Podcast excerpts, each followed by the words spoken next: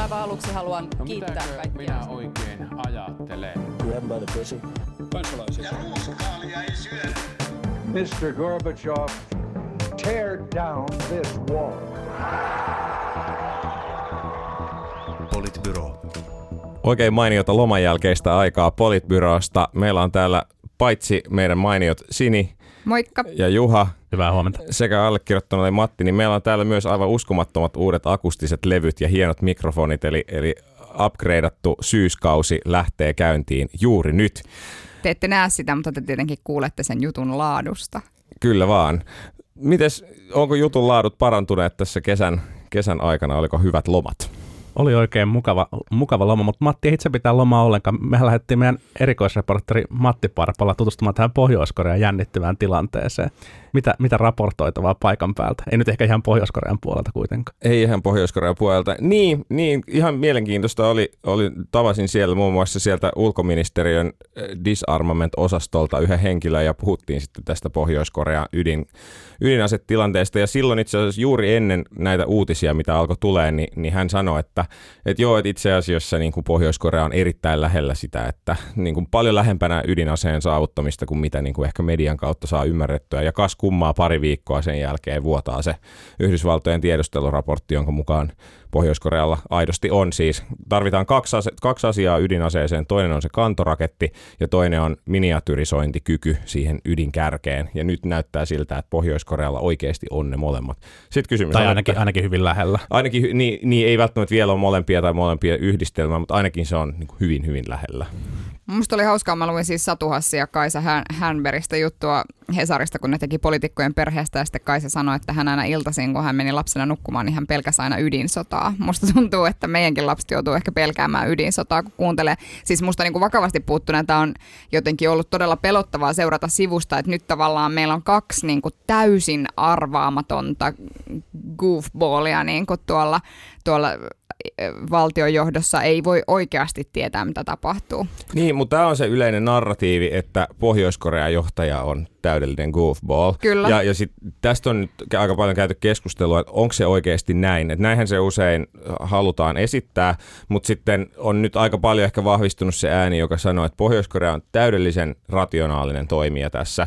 Se tietää, että ainut tapa estää se, että sen hallintoa horjutetaan, on se, että heillä olisi ydinase. He ei missään tapauksessa koskaan käyttäisi sitä ekana, koska he tietää, että heidät pyyhitään maailmankartalta, jos he niin tekis. Mm. Mutta se ainakin estää sen, ettei kukaan lähde sinne kikkailemaan, niin kuin yrittämään vallanvaihtoa tai mitään muuta semmoista, missä Yhdysvallat on heitä uhkailu jo pidemmän aikaa. Mm. Niin se iso kysymys on se, että mikä oikeasti on se päätöksiä tekevä toimija siellä Pohjois-Koreassa.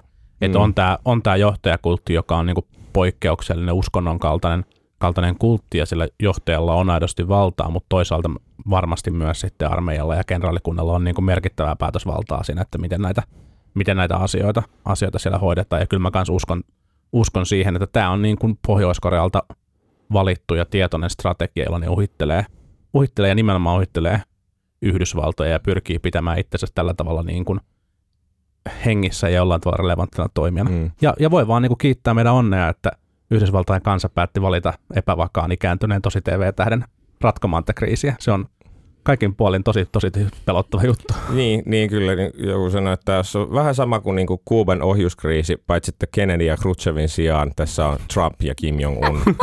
että onnea vaan maailmalle. Tämä saattaa siis olla Politbyron viimeinen jakso, me ei vaan tiedetä sitä vielä.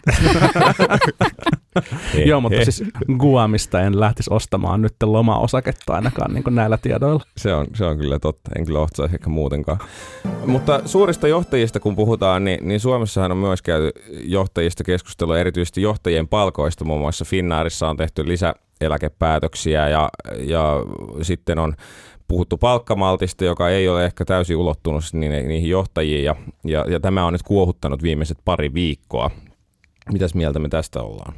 Musta idioottimaisinta on se, kyllä terveisiä Juho Romakkaniemelle Brysseliin, idioottimaisinta on se, että kun tuli se uutisointi näistä Hesarin vertailu näistä johtajien niin kuin palkkioista ja palkoista ja lisäbonuksista ja muista, niin sitten ihmiset jotenkin sanoo, että kyllä Mikael Granlund saa tienata miljoonia hmm. euroja vuodessa, mutta sitten johtajat eivät saa, että täällä ei saa tehdä töitä. Niin musta se ei niin kuin liity siihen, se liittyy musta elimellisesti siihen, että Mikael Granlund ei ole ollut omalla naamallaan ikinä vaatimassa palkkamalttia niin kuin tavallisten palkansaajien. Maalivahdeille. Niin kuin ma- maalivahdeille palkkamaltti, jotta hyökkäjät voi mennä paremmin eteenpäin.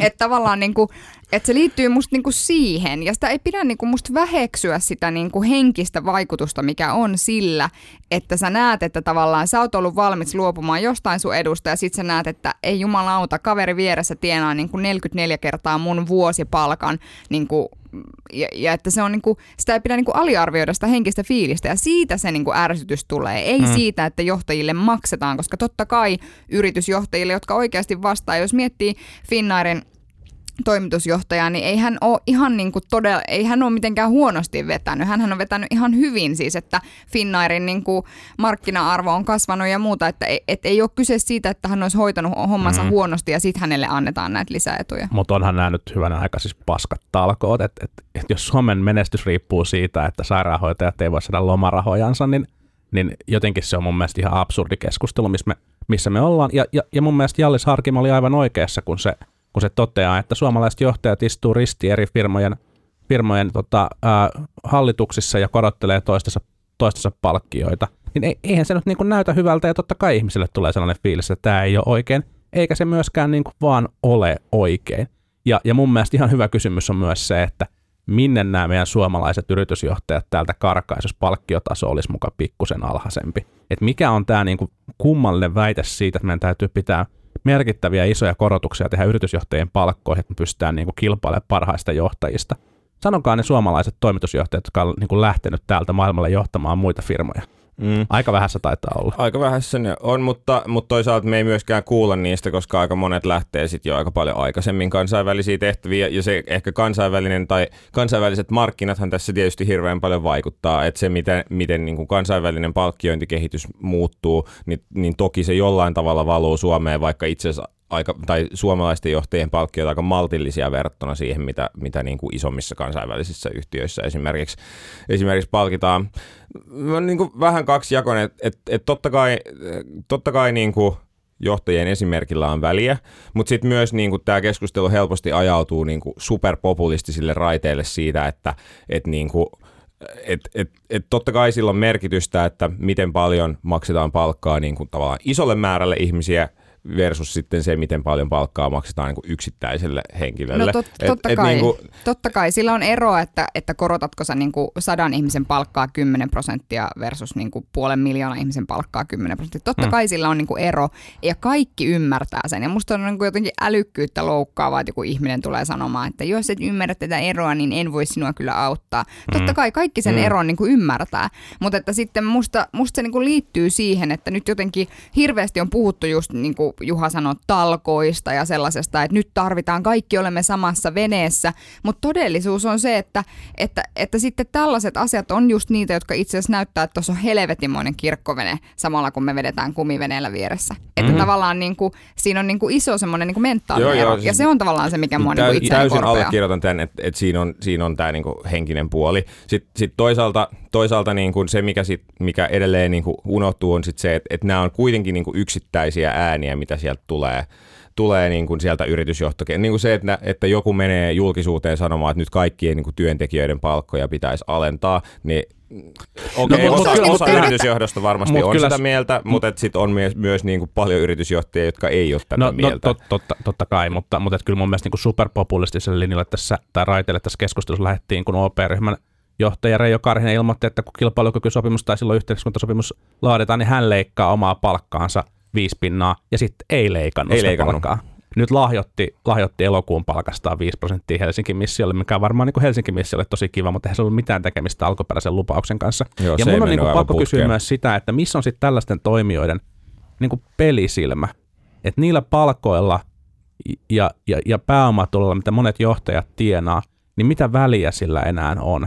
Et tot, totta kai sitten jokainen, jokainen meistä varmaan ajattelee sille, että ansaisi enemmän palkkaa kuin mitä tällä hetkellä saa, ja ja olisi kiva olla vähän rikkaampi kuin mitä tällä hetkellä on, vaikka, vaikka kuinka paljon niin kuin rikastuisi. Mutta sitten se pelisilmä että siinä vaiheessa, kun sille oikeasti ei ole enää niin kuin se elämisen kautta hirveästi väliä, niin voisiko tällaisessa tilanteessa miettiä vähän sitä niin kuin omaa, omaa imakoa?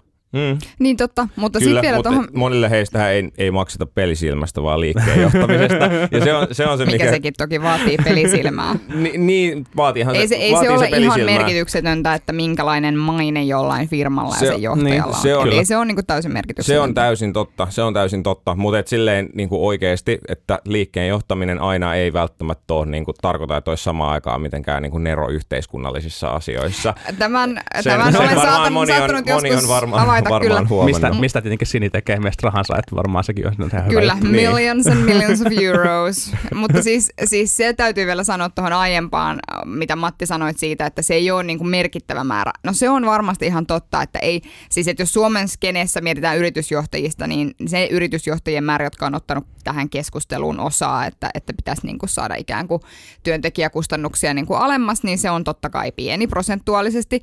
Mutta sitten samaan aikaan mun mielestä, mä, tai mä jotenkin kaipaisin sitä, että, että sillä kentällä olisi jonkin näköinen niin kuin myös tämmöinen niin kuin peer pressure tavallaan, että mm. et silloin kun tulee tämmöisiä, niin, kuin, niin sitten olisi niitä johtajia ja niitä sellaisia, jotka osoittaisi myös sitä yhteiskunnallista johtajuutta, jotka sanoo, että hei, että, että täällä tehtiin tämmöisiä päätöksiä, mutta me itse ajatellen, tai mä itse ajattelen sillä tavalla, että jade, jade, jade. Eli tavallaan niin kuin, ei sillä tavalla, että mä ymmärrän sen, että ei olla halukkaita ottamaan hirveästi kantaa niin kuin, tavallaan siihen, mitä naapuripuljussa tapahtuu, mutta että jotenkin jos miettii niin kuin sitä sellaista niin kuin, sitä, että no ehkä tämä liittyy jotenkin myös siihen, että mä itse uskon, että yhä enemmän niin kuin sillä, että mitä yritykset yhteiskunnassa tekee, niin on itse asiassa niin kuin monesti nopeampia vaikutuksia niin kuin yhteiskunnalliseen ilmapiiriin ja, ja niihin asioihin, mitä tapahtuu, kuin mitä politiikalla on. Mm. Niin ja miksi ei olla valmiita ottamaan kantaa siihen, mitä, mitä naapuripuljussa tapahtuu? Ei välttämättä suoraan nimellä, mutta onko meillä vähän liian pienet piirit, että yritykset ja yritysjohtajat ei uskalla profiloitua ja pyrkii hakemaan sitten niin kuin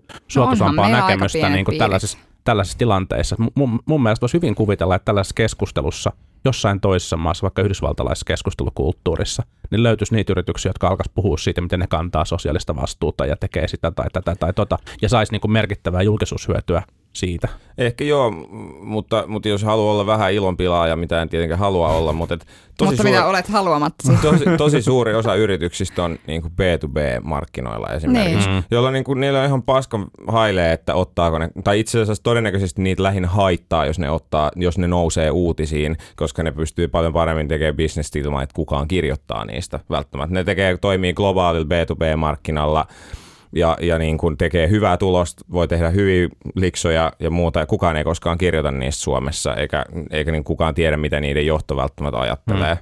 Ja, niitä firmoja itse asiassa aika paljon, varsinkin koska Suomi on silleen niin kuin siinä siirtymässä, missä teollisuuden tuotannosta siirrytään palveluihin, niin Suomi on siinä noin 10 prosenttiyksikköä jäljessä kaikista muista länsimaista. Niin erityisesti Suomessa, Suomessa on vielä niin kuin, se teollisuuden rooli on, on yllättävän iso. Mutta sitten tämä totta kai linkittyy myös vero, veropolitiikkaan ja valtion talouspolitiikkaan. Ja nyt ollaan luettu uutisia siitä, että, että on, niin kuin aik, ollaan aikeissa, aikeissa tota, laskea tuloverotusta. Erityisesti tästä niin solidarisuusverosta on ollut iso, iso keskustelu. Ja, ja tämä on niin kuin hyvä keskustelu, mutta kyllä, kyllä niin kuin ehkä nyt jotenkin mietti sitä, että olisiko tämä kuitenkin sellainen aika, että kun taloudessa näkyy sitä pientä orastavaa kasvua, että voitaisiin tehdä sellaista vastasyklistä politiikkaa kerrankin, että kun hetken aikaa menee hyvin, niin ei heti lähdetä niin kuin ryssimään sitä tilannetta. Ja, ja sitten toisaalta mun mielestä olisi syytä aloittaa se keskustelu siitä, että mikä on oikeudenmukainen tapa verottaa pääomatuloja. Koska vaikka me puhutaan kuinka suurista tulo, ansio, palkkatuloista Suomessa, niin eihän niillä niin kuin rikastumaan pääse. Ja kyllä se oikea iso juttu on ne pääomatulot ja se, miten niitä verotetaan. Ja se on mun mielestä myös se aito oikeudenmukaisuuskysymys sit siinä, kun aletaan katsoa eri ihmisten, ihmisten kykyä niin kuin kerätä itsellensä omaisuutta tässä maassa. Kyllä, samaa mieltä. Se on ihan totta. Öö, joo, valtion budjetista mainitsit ja, ja yhtenä is- isona asiana, minkä, minkä valtio tässä päätti tai hallitus tässä päätti tai ainakin esittää sellaista, niin on, on henkilöliikenteen, rautatien henkilöliikenteen avaaminen kilpailulle ja tämähän on villiinnyttänyt suorastaan kansalaiset ja rautatieläiset ja, ja kaikki muutkin. Mutta eikö tämä nyt ole pelkästään hyvä asia? No musta niin kun, mun täytyy sanoa siitä mielenilmauksesta, jota voimme odottaa ensi viikolla, että, että musta se on sillä tavalla niin kun, että tavallaan sieltä rautatieläisiltä sanottiin jotenkin siihen sävyyn, että, että meillä ei ole mitään sitä vastaan, että tulee tämmöistä kilpailua, mutta tämä pitäisi tehdä niin kuin maltilla. Sitten mä rupean lukemaan sitä, että miten tämä asia... Vuodessa. Niin, että miten tämä asia niin tehdään. Niin oikeasti puhutaan siis, että ei puhuta mistään semmoisesta, että tiedät sä ensi vuonna tänne tulee niin kuin siellä viitattiin semmoiseen saksalaiseen, niin kuin Saksan, Saksan Joku Deutsche Bahn joku tulee Deutsche tänne. Bahn tulee tänne. Äh, mutta et ei se ole mikään semmoinen, että ensi vuonna. Et Sitähän ensin testataan niinku aika to, niinku kuitenkin pienellä alueella ja tietyillä hyvin niinku tavallaan rajatulla määrällä niinku ikään kuin junavuoroja ja muuta vastaavaa. Tai tavallaan, niinku, mikä se sana nyt on, niinku R ja Z-junalla näin. Mutta että, että siis se, että ei ole kyse siitä, että tämä tehdään vuodessa. Niin musta se ei ole, niinku, mä en ymmärrä mikä se semmoinen maltti on. Mutta ehkä tämä on tämmöinen samanlainen maltti, missä haluttaisiin tehdä niinku kahden hallituskauden aikana niinku parlamentaarisessa hyvässä yhteistyössä asioita. Mä muistelen, että, että siis se, on, se on merkittävä valtaosa kaikista junamatkoista, kun tehdään 200 kilometrin säteellä Helsingistä siten, että joko lähtö- tai päätepiste on Helsinki. Ja, ja kyllä varmaan niin kuin kaikki keinot, millä niin kuin tätä tilannetta ja näitä matkustajia voidaan jeesata ja niiden yhteyksiä voidaan parantaa, on, on itse asiassa kokonaisuuden kannalta erittäin, erittäin hyödyllisiä. Sinänsä että kyse ei ole niin kuin pikkualueesta toisaalta, missä kokeilu aloitetaan, mutta toisaalta se on myös hirveän merkittävää, että, että täällä pyritään tekemään, tekemään niin kuin parannuksia. Mutta sitten mulla on niin kuin jäänyt vielä auki se kysymys, että, että jos valtio omistaa edelleen kaluston ja vuokraa sitä yhtenäisellä ehdolla kaikille toimijoille, niin mikä on se tapa, millä, millä niin kuin yksittäinen toimija pystyy sitten tekemään sitä omasta, ää, omasta niin kuin palvelustaan kannattavampaa kuin joku toinen toimija, muu kuin se, että, että se joko kuorii ne kermat siitä päältä, Millä Tai- tavalla kuorii kermat päältä? no tavallaan, että lähdetään toimimaan, toimimaan niin kuin vaan tietyillä, tietyillä Mutta se ei ole mahdollista se uuden esityksen mukaan. Mut- mut- sen, sen mukaan tulee myös velvoitteita hoitaa niitä Mut- tavallaan mut- Niin, mut- hiljaisesti. hyviä- mutta ehkä hyviä niin laajempana linjoja kysymys, että pariksi mistä, mistä se tavallaan, niin kuin, millä, mi- mikä on se mekanismi, millä tämä kilpailu jotenkin parantaa raideliikennettä ja laskee hintoja? No tämä on nyt, tää on nyt se niinku, tavallaan nyt kun me ajatellaan siinä VR-mindsetissä, jossa meillä on niinku yksittäinen yritys, joka niinku hoitaa ainoastaan raideliikennettä ja sitäkin aika paskasti, niin, niin silloin ei voi tehdä tulosta välttämättä kauhean. No okei, VR tekee tulosta, mutta VR on monopoli. Mutta että et niinku sit siinä vaiheessa, kun siihen tulee yksityisiä yrityksiä, niin se on, se on ihan eri kokonaan se maailma. Silloin yksityinen yritys rupeaa miettimään semmoisia asioita, niin kuin vaikka, okei, että meillä on tämä linja, miten sen käyttöastetta saadaan mahdollisimman korkeaksi. Että jos, jos esimerkiksi nyt se menee sillä velvoiteliikenne pari, parituksella niin, että jos sä saat Helsinki-Tampere välin, niin sun täytyy ajaa myös joku niin kuin Pieksämäki-Raahe-väli tai whatever. Ää, Onnea vaan. niin, niin tavallaan sit yksityinen yritys rupeaa tietysti miettimään sitä, että no mitä asioita se pystyy tekemään sen eteen, jotta se, jotta se kapasiteetti ja käyttöaste kasvaisi siellä muualla. Ja silloin siihen rupeaa tulee intressejä partneroituu esimerkiksi niin, että, että miten ihmiset saataisiin mahdollisimman helposti sinne juna-asemalle. Voitaisiko partneroitua paikallisen niin kuin taksiyhtiön tai Tuupin tai Uberin tai jonkun muun kanssa, jolla ihmiset pääsisivät helpommin käyttää sitä junaa ja niin edelleen ja niin edelleen. Sitten voidaan niin kuin upgradeata, nyt puhuttiin siitä, että voidaanko, voiko junayhtiö sen vuokra-ajan aikana niin remo, remontoida sitä junavaunua, jotta se olisi vaikka laadukkaampi tai jotta sinne mahtuisi enemmän ihmisiä tai niin edelleen. Et nyt meillä on vähän semmoinen one size fits all tyyppinen junayhtiö, ja mä uskon, että sillä, että siihen syntyy variaatiota, niin todennäköisesti siihen syntyy myös kiinnostusta sit yksityisille yrityksille tehdä sitä bisnestä. Ja sieltä sitten tulee tavallaan se, mutta musta se niinku liittyy tavallaan siihen palvelun laatuun ja myös siihen, että, että ikään kuin millä tavalla kehitetään niitä palveluita, pystyykö kehittämään jotain oheispalveluita esimerkiksi niihin junavuoroihin ja muuta vastaavaa. Ja nyt me selvästi ollaan oltu vähän niin kuin semmoisessa tilanteessa, missä meillä on tosiaan niin kuin ajateltu hyvin samantapaisesti, että kaiken täytyy olla samanlaista ympäri maata. Mm. Et mä, en niinku, mä en jotenkin, siis musta tämä on semmoinen asia, että että että tämä on niinku, että, että tämä kannattaa niinku katsoa. Ainahan sit voidaan niinku palata samaan vanhaan. Paitsi, että ei kyllä varmaan voida. Jos se monopoli on kerran purettu, mm. niin ei sitä varmaan voi uudestaan monopolisoida niin kuin junaliikennettä. Se on, se, se, ja yksi asia kai, ihmiset on kritisoinut sitä, että no miten nämä muut junaliikenteen avaamiset on mennyt, mutta musta Suomessa on kai kuitenkin kaksi ihan keskeistä eroa, joka on just se, että se kalusto pysyy Kalusto pysyy valtioyhtiössä ja raiteet pysyy valtioyhtiössä, jolloin ikään kuin se aika itse asiassa kevyt kerros se, vaan se operointikerros yksityistetään, mikä auttaa ehkä mm. aika paljon. Mutta don't get me wrong, tietysti tässä on se, että hallitus ja virkamiehet pitäisi jotenkin panna toimeen tämä markkinoiden avaaminen, ja en usko hetkeäkään, että se tulee menemään niin kuin Strömsössä. Että kyllä tähän varmaan pääsee joku Deutsche Bahn kiskomaan kiskorihintaa ensimmäiseksi muutamaksi vuodeksi ennen kuin tajutaan, että aa, niin tämä olisi kannattanut tehdä tälle. Niin mä jäin miettimään, että mua jotenkin vaivaa tässä asiassa sellainen valtaosa skeptisyys, ja mä en ole ihan varma, että kumpaa kohtaan mä suhtaudun niin skeptisemmin se, että, että jos ja kun tämä uudistus toteutuu, niin että se olisi jotenkin ää, raideliikennettä ja asiakaskokemusta parantava asia vai se, että tämä uudistus itse, itse asiassa ylipäänsä tulee vielä toteutumaan, että Niin, tässä sekin. on monta, monta mutkaa näillä raiteilla vielä. Mutta mun mielestä on myös niin, että, että, siis, että Anne Berneristä voi olla niin kuin montaa mieltä, mutta tällä hallituskaudella hän on mun mielestä onnistunut kuitenkin tekemään esityksiä, jotka oikeasti fundamentaalisesti muuttaisi joitakin tapoja tehdä asioita. Okei, sitten jos me mietitään alkuperäistä vaikka liikennekaariesitystä ja sitä, että ketkä siitä suuttu ja sitten siitä otettiin vähän taaksepäin ja muuta, niin, niin se oli jälleen kerran hyvä esimerkki siitä, että miten niin kuin hallituksen puolelta esitetään jotain, mistä sitten heti tavallaan peräännytään. Mm. Mutta että mun mielestä niin kuin, musta tavallaan tämä koko yhteiskunta kaipaisi nyt vähän sitä, että olisi ihmisiä, jotka uskaltaisi ajatella tätä asiaa vähän niin kuin outside of the box ja vähän niin kuin tiedät, tiedät sä, niin kuin ravistella sitä, että miten niitä asioita on niin kuin aikaisemminkin tehty. Ja- Niin siinä mielessä mun mielestä on ihan hyvä, että tulee tämmöisiä esityksiä. Ja tämä oli, tää oli niinku hyvin esitetty, että ilmeisesti heti, heti käytännössä VR ja HSL on ollut antamassa omat kommenttinsa siitä, miten tämä on itse asiassa ihan hyvä muutos ja niin edelleen. Että et, et tässä nyt on jo vähän niin kuin näyttää siltä, että on käytetty jo sitä poliittista pelisilmääkin, että tämä on saatu eteenpäin. Niin ja vaikuttaa siltä, että tämä on myös, myös niin kuin ministeriössä pitkään valmistella ollut Mm. mm. suunniteltu asia, koska siihen saatiin, saatiin kaikki näin hyvin, hyvin mukaan, että se ei pelkästään poliittisella johtajuudella kuitenkaan, Mm. mm. kuitenkaan tuu, vaikka mä sinänsä olen kyllä samaa mieltä siitä, että, että Bernerin kaltaisia, kaltaisia poliitikkoja sitä tietenkin toivoisi toivos enemmän tähän maahan ja, ja mun mielestä, mun mielestä mä toivon, että ihmiset niin kuin ymmärtää eri puolueissa, että, että tällainen malli, missä rohkeasti otetaan kantaa, tuodaan uusia, uusia ajatuksia esille, niin se oikeasti voi, voi toimia myös ja sa- saada aikaan niin kuin ihan riittävän kansansuosio, jotta pystyy jatkaa, jatkaa poliittisella uralla. Meillähän suurin osa poliitikoista valitsee sellaisen turvallisen, turvallisen tien, missä ei ärsytä ketään, mutta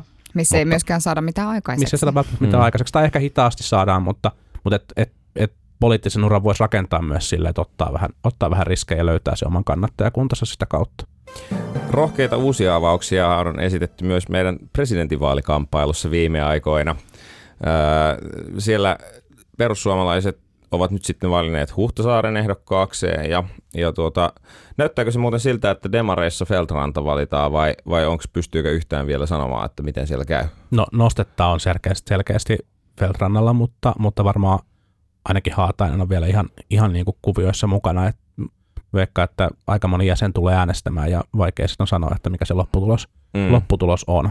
Mutta, mutta saadaanko me nyt tässä, sitähän tässä on e- esitetty, että Huhtasaaresta tulisi tämmöinen Suomen oma Marine Le Pen, niin onko hän toisella kierroksella vai, vai mitä luulette, että tapahtuu? Mä luulen, että tässä tulee, tai mä jotenkin ajattelen, että hän tulee jatkamaan tietysti hyväksi havaitulla linjallaan, omasta mielestään hyväksi havaitulla linjallaan, ja, ja niin kuin jatkamaan tätä tällaista niin kuin populistista, populistista Suomi eroon EU-sta ja, ja näin edelleen tyyppistä linjaa, ja sillä, tulee, sillä on kannattaja, sillä on paljon kannattajaa pohjaa Suomessa. Ja jos meillä ei ole ä, sinisellä tulevaisuudella, ei tule todennäköisesti olemaan ketään presidenttiehdokasta, jolloin ainoa tavallaan tällainen oikea, niin kuin, oikea vaihtoehto sille kaikkien muiden aika yhtenäiselle linjalle siitä, että minkälaiseen yhteisöön Suomi nyt kuuluu tai ei kuulu, niin, niin tuota, sen ainoa vastapaino tulee olemaan todennäköisesti Huhtasaari, mikä tulee tarkoittamaan sitä, että kyllä hä- hänen kannatuksensa, mä uskon, että hänen kannatuksensa tulee olemaan itse asiassa, itse asiassa aika suuri. Musta on jopa mahdollista, että hän on Sauli Niinistön kanssa toisella kierroksella, mikä tavallaan ajaa sen Niinistön sellaiseen nurkkaan, jossa hänen on pakko ruveta kaivamaan itsestään sitä sellaista pikkasen liberaalimpaa puolta. Että tavallaan tässä on myös semmoinen vaara, että ikään kuin vaalikeskusteluissa ää, meillä tulee semmoinen niin kuin tavallaan voimakas kahtia jakautuminen. Niin kuin, se riippuu nyt ihan täysin siitä, että kuka se demareiden ehdokas on. Et jos teillä on Maarit Ranta ehdokkaana, niin mä uskon, että hän pystyy viemään ehkä siltä haavistolta nyt sen verran sitä ilmatilaa ikään kuin tämmöisenä suvaitsevaisena liberaalina ää, kaupunkilaisten ehdokkaana ää, jo, jolla on tämmöinen niin kuin vahva solidaarisuusajatus myös siellä takanaan, niin mä luulen, että Haaviston on tosi vaikea rakentaa semmoinen samanlainen rooli kuin viimeksi, jolloin Maarit Feldrannalla olisi siinä tilaisu, tilaisuus po, niin kuin tavallaan positio, positioitua Huhtasaaren vasta, vastaehdokkaaksi, mm. ja he pystyisivät muodostaa semmoisen vahvan. Koska sitten tavallaan tämä niin kuin Sauli Niinistön tällä hetkellä valitsema taktiikka, jossa hän on ikään kuin tausta, taustalla ja sitten kuitenkin lausunnoissaan pyrkii vähän niin kuin ottamaan kaikki huomioon, ääni on, niin se ei välttämättä toimi tuossa kombossa enää. Mm. Mä toivon, että, että siellä Niinistön kampanjassa, siis anteeksi, ei kampanjassa, on jo champanjat kylmässä sitä varten, kun sininen tulevaisuus ilmoittaa kannattavansa presidentti Niinistö uudelleen valintaa. Se on varmasti iloinen, iloinen hetki sille kansanliikkeelle. Kaikki kolme kaikki- prosenttia suomalaisten äänestäjistä Kaikki tarvitaan. puolueet on tervetulleita. Tota, niin, tai mikä 500 000 äänestäjää. Sieltähän, sieltähän liittyy jo, eikö siis eduskunnan puhemies liittynyt jo kansanliikkeeseen? Lohela on ilmoittanut mm. olevansa taustalla. Joo, mä oon aika samaa mieltä tästä tilanteesta, tilanteesta Sinin kanssa, ja mä luulen, että, että suomalainen media tulee tekemään kaikkensa, jotta Huhtasaari olisi toisella kierroksella. Että me tullaan, tullaan niin kaikesta siitä, mitä ollaan nähty Briteissä ja Jenkeissä ja, ja Ranskassa, niin kaikesta siitä huolimatta media tulee nostamaan joka ikisen Huhtasaaren kommentin isoilla kuvilla ja teksteillä ää, lehteen löppeihin, ja hän tulee olemaan selkeästi ää, ehkä Niinistön jälkeen tai jopa hänen ohi eniten esillä oleva ehdokas. Ja ihan sen avulla tulee, tulee niin kuin nousemaan ja, ja hyvin potentiaalisesti tulee nousemaan ää, toiselle kierrokselle, mikä on, on kyllä mun mielestä on vähän huolestuttava merkki, koska, koska niin kuin kyse ei ole pelkästään mun mielestä Laura Huhtasaari, mä en tunne henkilökohtaisesti ollenkaan, mutta hänen ajattelussahan kyse ei ole pelkästään sellaista niin kuin äärimmäistä kansallismielisyydestä, mikä jo se, se sinänsä on, on mun mielestä niin kuin epämiellyttävää, mutta, mutta että siellä on niin kuin aika kummallisia tällaisen niin kuin yhdysvaltalaiseen niin kuin uskonnolliseen oikeistoon Mm. liittyvää, liittyvää ajattelua, joka on joko aitoa tai, tai laskelmoitua ja ehkä kumpaakaan sellaista poliittista tendenssiä mä en niin kuin Suomeen haluaisi. Mutta sitten on, on varmaan niin, että, että, että jos Feldranta vaikkapa nyt on SDPn ehdokas, niin, niin hänelle kyllä paras mahdollisuus on haastaa, haastaa, haastaa vahvasti Huhtasaarta ja Niinistöä ja, ja profiloitua sillä. Ja, ja jos käy niin, että Haavisto jatkaa tällä kaksi ääripäätä, minä olen tässä tolkun suomalaisten puolella tyyppisellä niin kuin flirttailulla, niin, niin se voi olla myös ihan toimiva strategia Mm. sitten SDP-ehdokkaalle.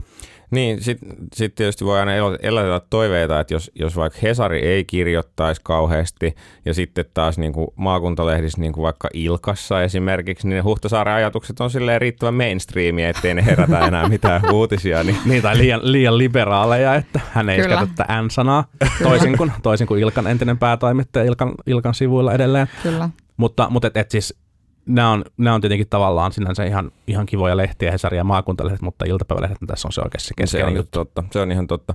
Niin, niin siis, ja, ja tavallaan sehän, mitä tässä voi ihan hyvin käydä, on se just, että Veltranta syö Haaviston ääniä sopivasti, mutta sitten kumpikaan ei saa niin paljon ääniä kerättyä itselleen kuin mitä sitten Huhtasaari. Kun kuitenkin nyt ajatellaan, että se tulee jakaantua se ensimmäisen kierroksen äänipotti aika tasan lopulta, mm. että vaikka Niinistö saisi 30 prosenttia, niin siitä sitten 70 jakautuu lopuille seitsemälle ja siitä suurin osa ehkä noin neljälle ehdokkaalle, niin käytännössä se on ihan prosenttien yksiköistä kiinni, että kuka sinne menee. Ja jos siellä on kaksi ehdokasta, jotka on suht samaa profiilia, kuin vaikka Haavisto rupeisikin, niin kuin, vaikka Haavisto ja Feltran olisi samalla tavalla yrittäisi haastaa sitä, niin kuin mennä sinne liberaaliin nurkkaan, niin, niin sitten käytännössä Huhtasaari jää vähän niin kuin yksin mm. omine, omine ajatuksineen, jolla varmasti sitten kerätään se 20-25 prosenttia. Kyllä. Tai voi hyvin olla, että kerätään 20-25 prosenttia, mm. riippuen vähän, että tavallaan tässä voi tulla houkutus Niinistölle itse asiassa.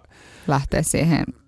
Niin, niin se on ehkä hyvä kysymys, että, että ketä vastaan nyt sitten ensimmäisellä kierroksella pelataan, vai mm. otetaan, ottaako hän niinku itse asiassa mitään positiota ensimmäisellä kierroksella. Sehän olisi hyvin lu- luontevaa ehkä. Mm. Niin, ehkä kun on suuri kannatus, niin miksi, miksi tehdä yhtään mitään? Niin, niin, ja sitten sen jälkeen katsoo, kuka sieltä tulee tokalla kierroksella ja sitten valita strategia sen Kyllä. mukaan. Uskotteko te, että Paavo Väyrynen ja Ilja Janitskin saa kannattajakortit kerättyä? En mä tiedä, se on 20 000 kannattaa korttia, se on tosi paljon. Mm. Mä en Niin usko, siis että Ilja ainakaan saa. julkis, joka voi saada silleen ihan Mm. vaan niin kuin, niin kuin silleen sympatiasta, mutta sitten se, mä en tiedä, löytääkö Janitskin 20 000 ihmistä. En Ehkä mä se usko. voi. Mä en Riippuu usko vähän, siihen. että saadaanko se niin kuin, saako se nyt allekirjoittaa sähköisesti kannattajakortti? Koska jos saa, niin sittenhän sit pystyy mobilisoimaan noita nettifoorumeja ja sellaista. Ehkä Mä oon saa, sitä mieltä, että ei välttämättä saa. Mm. No toivotaan, että ainakin ei saa. Sitä paitsi, voiko asettua ehdolle, jos on tuomittu? Voi. Ei ole nuhteettomuusvaatimusta tota, presidentille, ministereille on. Joo. No niin.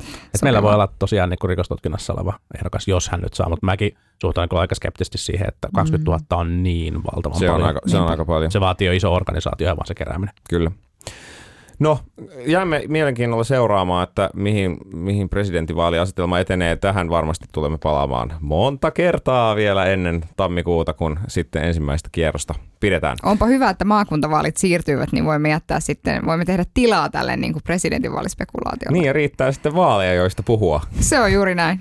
Hyvä, mutta tässä ensimmäinen jakso tällä syystökaudella tai, tai loppukesäkaudella ja palaamme siis ensi viikolla asiaan. Ja tämäkin jakso löytyy siis raportista, missä voit käydä sitten, sitten tukemassa meitä haluamallasi tavalla. Se on juuri näin.